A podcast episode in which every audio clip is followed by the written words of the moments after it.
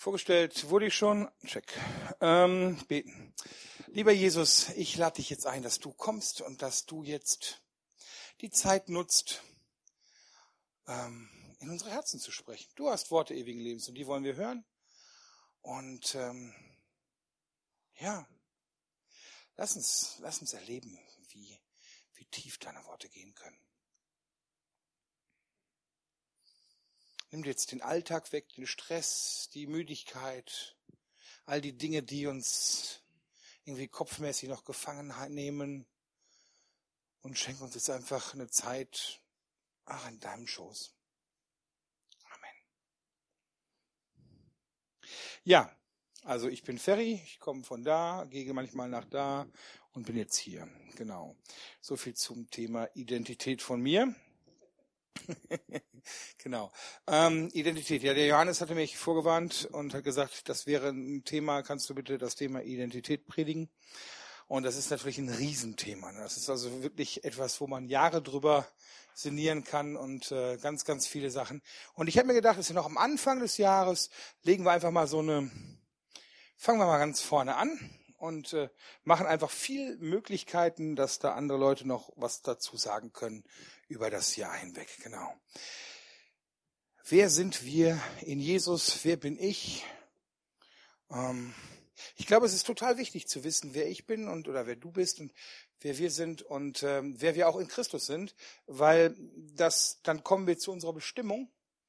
Und ich glaube, dass das auch der Schlüssel dazu ist, wirklich die Welt zu verändern. Der Mensch. Woher kommt er? Wohin geht er? Was macht er hier?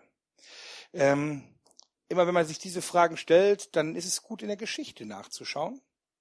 Und ich würde mir gerne einfach mal zwei wichtige Momente in der Menschheitsgeschichte angucken mit euch, ähm, die wirklich relevant sind, auch für uns heute noch. Und dann gucken wir mal, was das dann auch wirklich für uns bedeutet, okay? Ähm, heute werden wir ein bisschen in der Bibel rumwälzen, aber das wird euch bestimmt gefallen. Genau, einer der wichtigsten Momente steht ganz vorne, nämlich im ersten Mose. Und ich lese das mal vor und mal dabei ein bisschen. 1. Mose 1. Ist Freitagabend. Ach nee, nicht mit meinen Zähnen. Knackzahn raus, genau.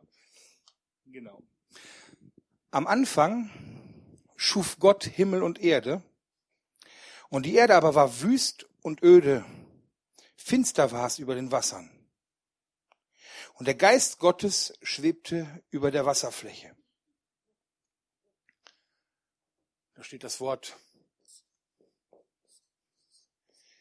Elohim, Gott. Am Anfang steht woanders in der Bibel, war das Wort. Und der Geist schwebte über dem Wasser. Gott, Gott Vater, Gott Sohn, Gott Heiliger Geist. Und Gott schuf Himmel und Erde.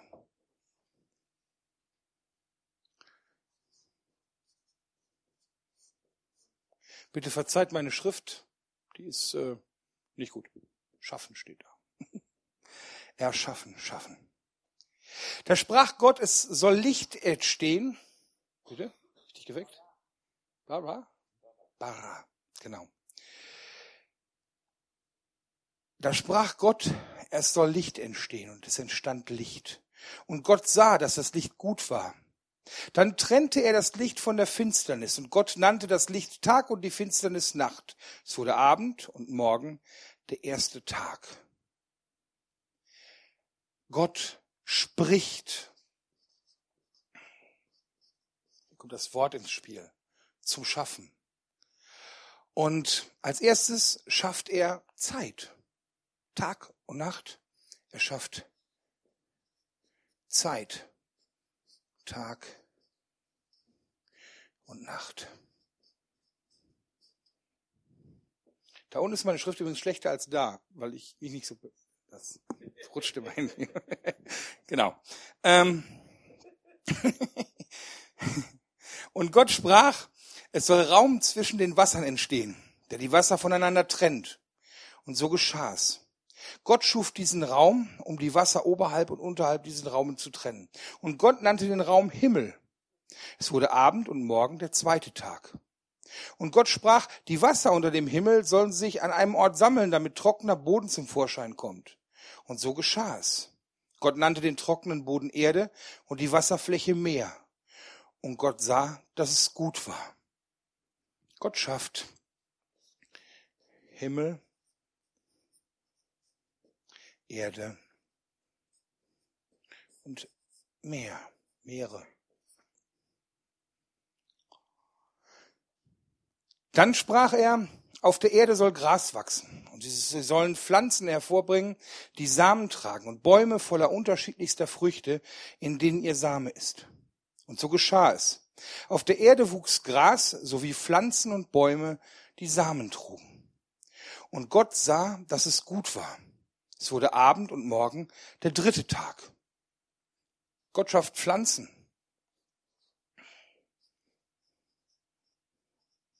Bäume, wobei das auch Pflanzen sind, aber schreib das einfach mal hin. Und er schafft etwas, was ganz neu ist, Samen, Frucht, also Vermehrung ist jetzt möglich.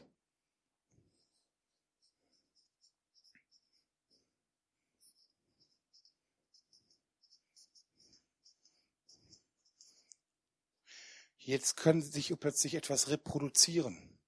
Es kann sich multiplizieren. Und Gott sprach, am Himmel sollen Lichter entstehen, um den Tag von der Nacht zu unterscheiden. Sie sollen Zeichen sein, anhand derer die Jahreszeiten, die Tage und Jahre bestimmt werden. Diese Lichter am Himmel sollen auf die Erde scheinen.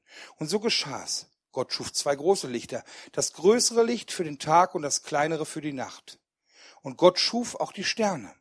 Er setzte diese Lichter an den Himmel, damit sie die Erde erhellten, Tag und Nacht bestimmten und das Licht von der Finsternis unterschieden. Und Gott sah, dass es gut war, und es wurde Abend und Morgen, der vierte Tag. Er schafft Sonne, Mond und Sterne.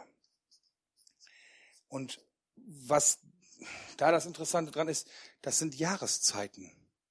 Also dieser ständig wiederkehrende Wechsel, Jahreszeiten.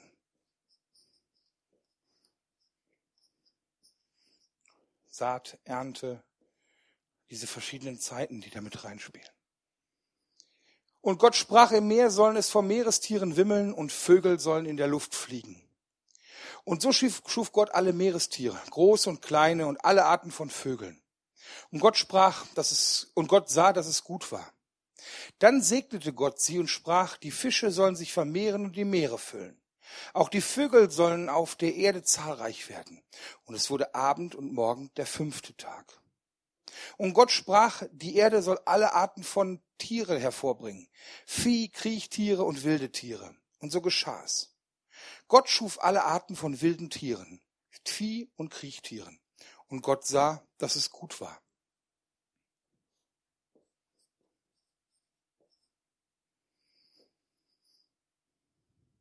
Da sprach Gott, wir wollen Menschen schaffen nach unserem Bild, die uns ähnlich sind. Sie sollen über die Fische im Meer, die Vögel am Himmel und über alles Vieh, die wilden Tiere und über alle Kriechtiere herrschen. So schuf Gott die Menschen nach seinem Bilde. Nach dem Bilde Gottes schuf er sie. Als Mann und Frau schuf er sie. Und Gott segnete sie und gab ihnen den Auftrag, seid fruchtbar und vermehret euch, bevölkert die Erde und nehmt sie in Besitz, herrscht über die Fische im Meer, über die Vögel in der Luft und über alle Tiere auf der Erde. Und so geschah's.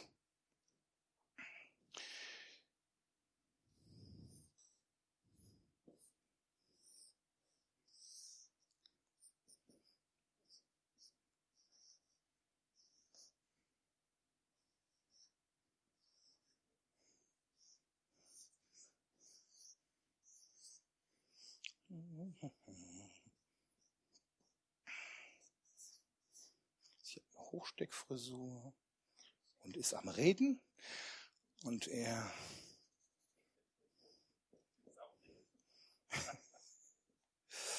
genau. Ein Arm hat er auch noch. Also ich habe mir das mit dem Feigenblatt gespart, die haben jetzt schon Klamotten. Okay? Warte mal, machen wir noch ein bisschen. Machen wir noch schön. Noch ein bisschen hier. Ein bisschen da. Ein bisschen Schatten hier. So. Okay? So können wir es lassen, ne? Gut. Danach betrachtete Gott alles, was er geschaffen hatte, und er sah, dass es sehr gut war. So plötzlich ist es sehr gut.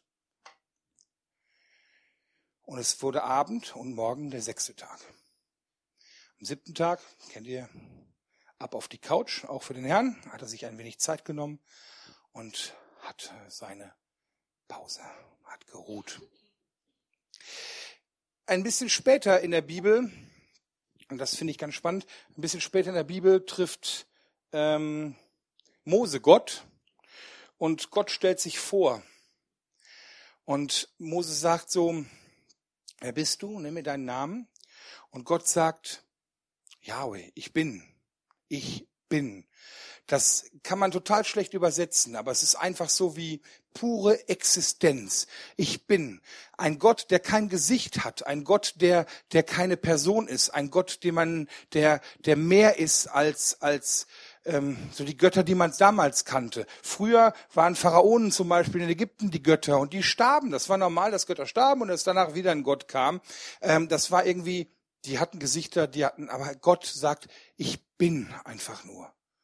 Das ist natürlich sehr hilfreich, wenn man dann hinter seinem Volk erklären soll, wen er getroffen hat, aber ich bin. Das kommt in diesem Elohim auch drin vor. Gott ist einfach, er ist.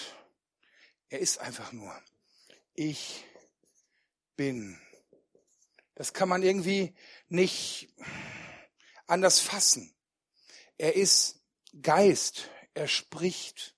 Und spannend ist, in der anderen Schöpfungsgeschichte wird gesagt, dass er, als er Adam und Eva schuf, also den Menschen schuf zu seinem Bilde, da hauchte er sie an. Er schuf sie aus, aus Lehm und hauchte sie an. Und anhauchen, das Wort heißt Ruach. Es ist der Atem Gottes und auch gleichzeitig der Geist Gottes. Und diesen Atem Gottes, den haucht er jetzt in die beiden rein.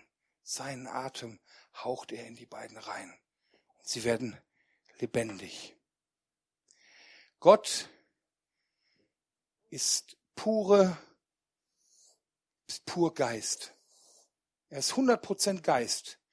Und das hier, die Schöpfung, ist 100% Materie.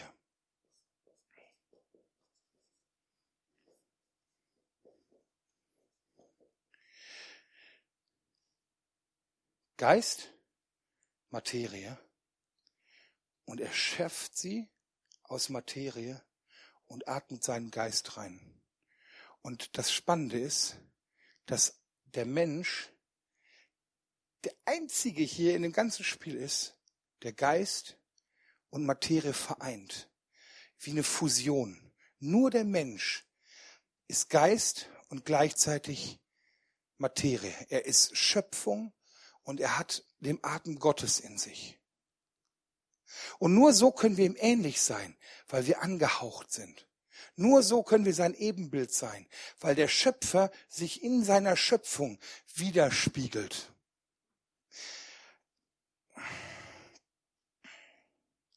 Es ist krass, wenn du guckst, wie das weitergeht. An, aus, Licht, hell, dunkel. Wasser, Erde, Himmel. Und dann kommen Pflanzen, immer komplexer. Es wird immer komplexer, es wird immer feiner. Nach hierhin wird es immer feiner. Feiner, komplexer. Multiplikation, das ganze Universum, Tiere und dann der Mensch. Also die Schöpfung wird immer perfekter. Auch wenn man sich nicht immer so fühlt und wenn ich mich im Spiegel sehe, vor allem im Format. So geht noch, aber so fühle ich mich gar nicht so perfekt. Aber du bist die Krone der Schöpfung.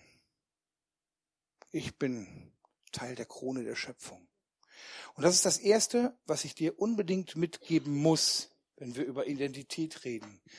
Du bist von Gott perfekt geschaffen als ein Bindeglied zwischen der Schöpfung und dem Schöpfer. Du bist die Krone der Schöpfung. Auch wenn das irgendwie total platt klingt und man sich ja gar nicht traut, politisch korrekt sind wir die Krone der Schöpfung. Aber es ist so. In Gottes Sicht ist das so. Also nimm dir, wenn du dir einen Satz mitnimmst, dann nimm dir mit, dass du etwas ganz Besonderes bist in diesem ganzen Universum.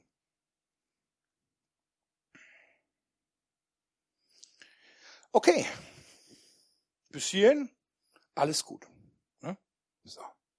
Bis hierhin ist alles gut. Aber der Mensch, der kann ja seine Füße nicht stillhalten. Ne?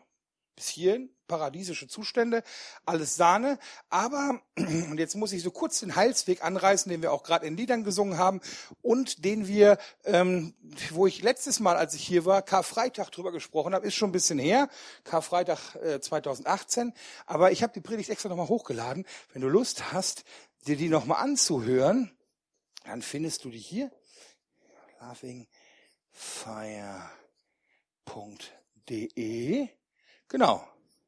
Und da ist, die Predigt heißt, ich habe mir das aufgeschrieben. Äh, Leben mit Gott. Nein, die heißt, die heißt, warum das alles, habe ich die damals genannt. Also, wenn du mehr über den Heilsweg tiefer da reingehen willst, auf die Seite gehen, warum das alles anhören, ist gut. Nachhören. So, ich will den Fokus auf was anderes legen, aber ganz kurz. Der Sündenfall. Adam und Eva sollen freiwillig mit Gott zusammen im Paradies leben. Wie kriege ich Freiwilligkeit hin? Hat sich Gott gedacht, hm, ich muss ihnen die Wahl geben. Also ich kann sie ja nicht zwingen, bei mir zu sein, sonst sind sie nicht freiwillig. Wie schaffe ich es ihnen, die Wahl zu geben? Okay, die dürfen mir alles machen, aber ich stelle in der Mitte einen Baum und von diesen Früchten, von diesem Baum dürfen sie nicht essen. Da steht 1. Mose 3, Vers 3. Nur über die Früchte vom Baum in der Mitte des Garten hat Gott gesagt, esst sie nicht, ja, berührt sie nicht einmal, sonst werdet ihr sterben. Die Entscheidung gegen Gott, gegen seinen Willen, diesen Baum, diese Frucht zu essen, das ist ja Sünde. Sünde ist irgendwie, wenn du dich gegen Gott entscheidest. Und durch diese Geschichte kann die Bibel sagen, der Lohn der Sünde ist der Tod. Wenn du sündigst, stirbt etwas in dir. Sünde gegen Gott entscheiden ist eine freiwillige Abkehr von Gott und dann stirbt etwas.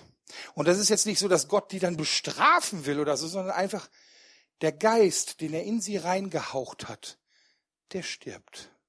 Ihr Geist stirbt. Deshalb, ihr werdet sonst sterben. Und so leben die Menschen seit dem Sündenfall. Adam und Eva entscheiden sich dafür gegen Gott und in dem Moment stirbt ihr Geist und sie sind einfach nur Teil der materiellen Schöpfung. Getrennt von Gott, kein Bindeglied mehr. Und aus Schöpfersicht ist das jetzt ja sehr unbefriedigend. Ne? Also das kann man ja so nicht stehen lassen. Also hat sich der Herr überlegt, was kann ich tun? Und hat sich gedacht, okay, ich bin Geist, ich muss Mensch werden. Also kommt Jesus auf die Welt. Das Wort wird Mensch und wohnt bei den Menschen. Und es, Gott wird Mensch. 100% Geist, 100% Materie. Und der Geist ist auch auf ihm und in ihm, weil er sündigt in der Zeit, in der er Mensch ist, nicht. Der Geist ist da. Und er stirbt für uns und überwindet den Tod und überwindet die Macht der Sünde und macht den Weg frei zu uns, äh, zu Gott. Das ist dann in der anderen Predigt tiefer. Worauf ich hinaus will, Jesus hat als erster diesen Tod wieder überwunden und ist in allem der Erste. Er ist dann wie der erste Adam die Sünde in die Mensch, in, in, zur Menschheit reingebracht hat, so ist der zweite Adam Jesus sozusagen der erste Adam der neuen Schöpfung. Und das ist der zweite Punkt, den ich ansprechen will. Wenn du daran glaubst, dass Jesus für deine Sünden gestorben ist, damit Gott dich wieder neu anhauchen kann, damit dieser Geist wiedergeboren werden kann. Es muss etwas tot sein, damit es wiedergeboren ist. Der Geist ist nicht krank und wird gesund. Nein, er wird wiedergeboren. Ähm, dazu musst du glauben an das, was er getan hat. Paulus sagt, 2. Korinther 5, Vers 17, ist jemand in Christus, so ist er eine neue Schöpfung. Das Alte ist vergangen, siehe, alles ist neu geworden. Und das Wort alles ist wirklich alles. An diesem neuen Menschen, der Jesus annimmt, ist alles anders, ist alles neu. Das ist komplett hundertprozentig, da ist nichts mehr so, wie es war. Der alte Mensch ist gestorben und der neue Mensch ist da. Und wichtig ist hier, das ist passiert. Das wird nicht in Ewigkeit passieren, wenn du irgendwann im Himmel bist, sondern das ist passiert von dem Moment an, von dem du dein Leben Jesus gegeben hast. Indem du sein Vertrauen, also dein Vertrauen auf ihn gelegt hast, in dem Moment bist du wiedergeboren. Und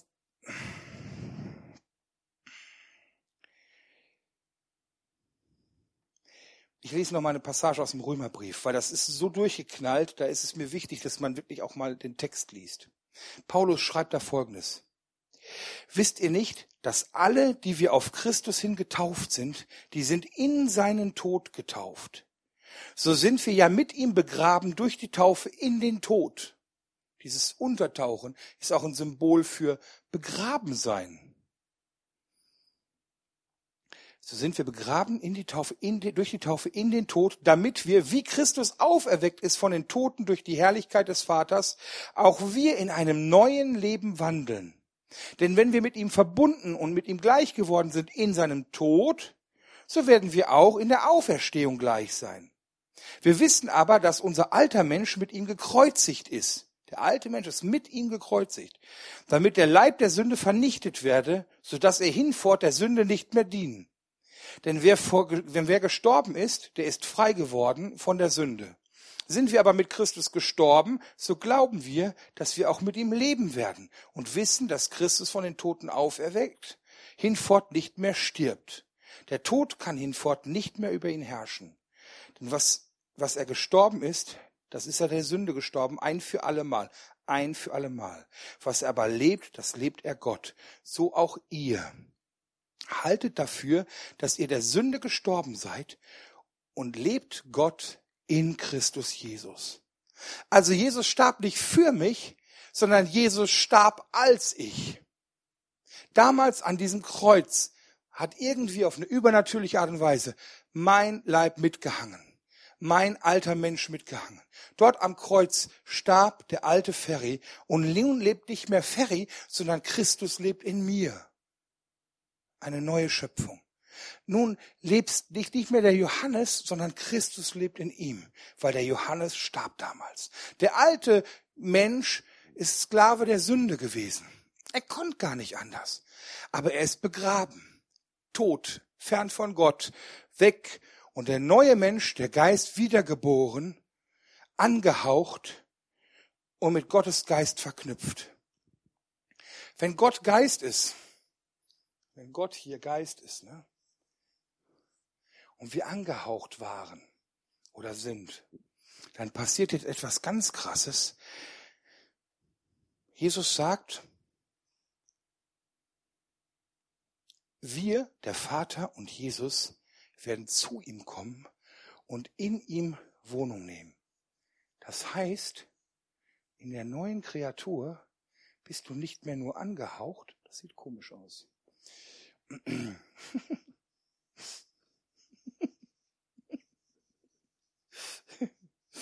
ja. Sondern du bist erfüllt mit Gott. Du bist erfüllt. 100 Prozent Gott ist drin. Jesus lebt in dir. Gott, der Schöpfer, Elohim, der große Gott lebt in dir. Der Heilige Geist lebt zu 100 Prozent in dir. Das ist die neue Kreatur. Und dann frage ich mich ja, wo ist denn der alte Mensch geblieben? Also in meiner Praxis, in meinem Alltag erlebe ich den alten Menschen immer wieder so, ne? Aber da hat mal irgendwie ein weiser Mensch gesagt, ja, das liegt daran, dass derselbe Geist, der Jesus von den Toten auferweckt hat, auch uns von den Toten auferweckt hat und nun in uns lebt. Und mit dieser Auferstehungskraft Gottes graben wir den alten Menschen immer wieder aus und lassen den zwischendurch nochmal rumlaufen. Lass den alten Menschen liegen und leb dein neues Leben als Christ. Leb dein neues Leben in Freiheit. Und geh nicht zurück und sei, grab den aus und sei wieder Sklave der Sünde, freiwillig, sondern lass den alten Menschen liegen. Die Kraft dazu haben wir. Die Kraft dazu haben wir. Und deshalb ist es, glaube ich, besser als vorher, weil jetzt sind wir völlig erfüllt mit Gott. Und in der geistlichen Welt, wenn du wirklich so richtig dein Leben Gott hingibst, da ist es schwer, die Trennung zwischen dir und Gott zu erkennen, weil du so mit ihm verwoben bist. Und darauf möchte ich Mut machen, solltest du dich einlassen, weil das ist der Knaller. Und deshalb finde ich diese Formulierung so abgefahren. Nicht lebe für Gott, sondern Paulus schreibt, lebe Gott in Christus.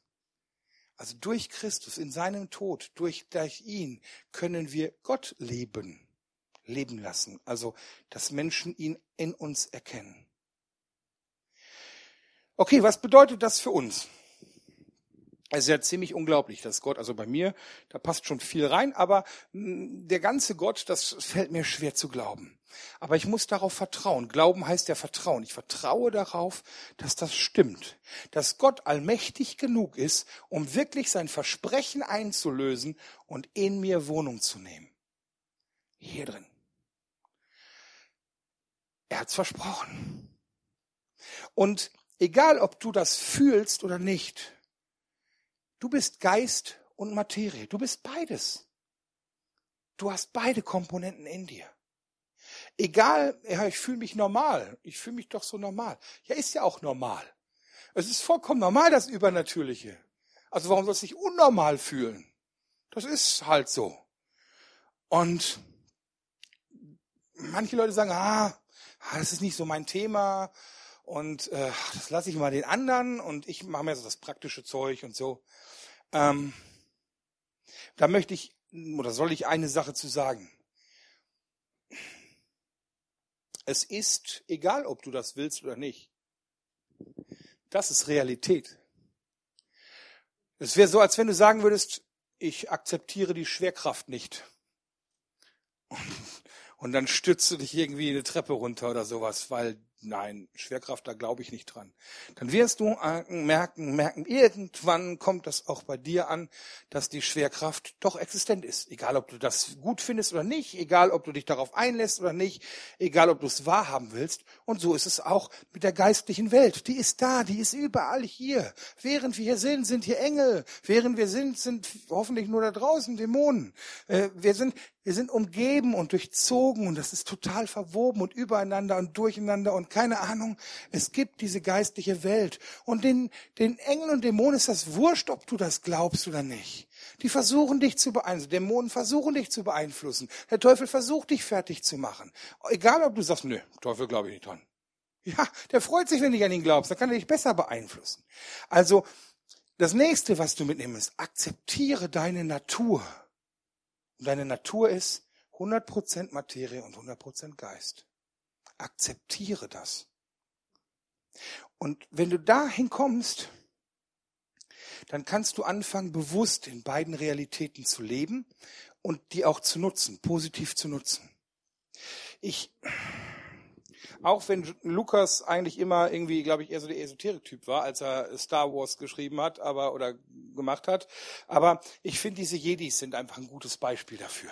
Es gibt im Star Wars-Universum gibt's ja normale und diese Jedis, diese Typen, die halt mit der Macht umgehen können. Ne? Die sind da sind da anfällig drauf, nein, wie sagt man, äh, empfindsam für, empf anfällig drauf, empfindsam für. Die spüren die Macht, die können die bewegen, die Macht ist überall irgendwie. So ist es ungefähr mit der geistlichen Welt. Manche sind von Natur aus begabt dabei. Aber trotzdem müssen die lernen, damit umzugehen. Es gibt welche, die, ja, die Macht ist stark in ihnen, aber trotzdem müssen sie erstmal üben, bis sie eine olle Kiste schweben lassen können. Das ist, man muss das lernen, den Umgang mit der Macht aber auch geistlich reif zu werden, charakterlich reif zu werden. Da muss man viel Wert drauf legen. Und so ist es auch Kind Gottes zu sein. Du hast in dem Moment, als du Ja zu Jesus gesagt hast, hast du einen Zugang zu einer geistlichen Welt, die dich beeinflusst und die du beeinflusst. Und du musst lernen, damit umzugehen. Du musst lernen, oder solltest lernen, ähm, darin zu wachsen und reif zu werden zu lernen, ein Punkt, der wichtigste Punkt ist, Gott wahrzunehmen. Gott spüren, Gott hören zu können. Meine Schafe kennen mich und sie kennen meine Stimme und sie hören sie und folgen mir. Gott zu sehen und auch die geistliche Welt zu erkennen. Zwischendurch gibt es Momente, wenn man da ein Gefühl für entwickelt, wo man merkt, dass geistlich irgendwie was passiert. Also es ist immer schwer, das auszudrücken, dass es nicht gleich so spooky klingt, aber manchmal sieht man was, manchmal fühlt man was, manchmal spürt man was irgendwie. Und ähm, man muss lernen, damit umzugehen, die geistliche Welt zu erkennen, geistliche Naturgesetze zu erkennen. Die Schwerkraft, die kannst du jetzt auch nicht einfach anpacken. Aber wenn du es loslässt, dann siehst du es. Aber, also nein, aber ähm, die, wisst ihr, wie ich meine? So, trotzdem gibt es dieses Naturgesetz. So gibt es auch solche natürlichen, übernatürlichen Gesetze. Lerne Gott wahrnehmen und die geistliche Welt wahrnehmen. Das ist ein tierisches Abenteuer, macht wahnsinnig Spaß, kann auch manchmal echt äh, herausfordernd sein. Das zweite ist, und das ist der nächste Schritt, lerne eine Himmelsperspektive zu bekommen. Du bist Kind Gottes, du bist Himmelsbürger, sagt die Bibel. Und als Himmelsbürger ist es deine Verantwortung, nicht unten zu stehen und nach oben zu schreien, sondern aus dem Himmel heraus wir sind mit ihm hineinversetzt an himmlische Orte, aus der Himmelsperspektive raus, aus dem Reichtum Gottes raus, aus seinen Ressourcen raus, aus seinem Willen heraus, die Welt zu beeinflussen, positiv, die Welt zu verbessern. Lerne eine Himmelsperspektive zu haben, aus dem Himmel heraus zur Erde hin zu leben. Lerne göttliche Maßstäbe, in göttlichen Maßstäben zu denken. Die Bibel sagt, du bist Botschafter Gottes an Christi Stadt. Das heißt, wenn Jesus jetzt gerade nicht hier leibhaftig steht, sondern nur dadurch, dass ich hier stehe, dann kann ich sein Stellvertreter gerade sein und das tun, was er getan haben will, das sagen, was er gesagt haben will, das, das hören, so wie er, er, er hören will. Sei Botschafter Gottes an seiner Stelle und setze seinen Willen durch. Das tun Botschafter, seinen Willen durchsetzen. Und das vierte ist, lerne immer mehr den Himmel auf Erden runterzuziehen. Du bist Erbe Gottes, du bist Kind Gottes und diese Schatzkammer ist offen. Mir hat mal eine coole Beterin und ähm, ja so ja eine Beterin mal gesagt so Ministry, also für Leute beten Hände auflegen, fragen, was, was kann ich dir tun, für sie beten, so wie Jesus für Kranke gebetet hat. Ähm, für das, dieses Ministry, das ist so wie, als wenn du den Schlüssel zur Schatzkammer Gottes hast und du darfst diesen Reichtum austeilen. Wenn wir unser Erbe antreten, dann nutzen wir seine Ressourcen. Dann fangen wir da an, der Menschheit zu dienen, wo andere Vereine aufhören. Dann fangen wir da an, Hoffnung zu geben, wo kein anderer mehr Hoffnung geben kann. Dann fangen wir da an, Gemeinschaft zu haben, wo kein anderer Gemeinschaft haben will. Und dann können wir da die Menschheit zu etwas Schönem machen, wo jeder andere schon die Hoffnung aufgegeben hat.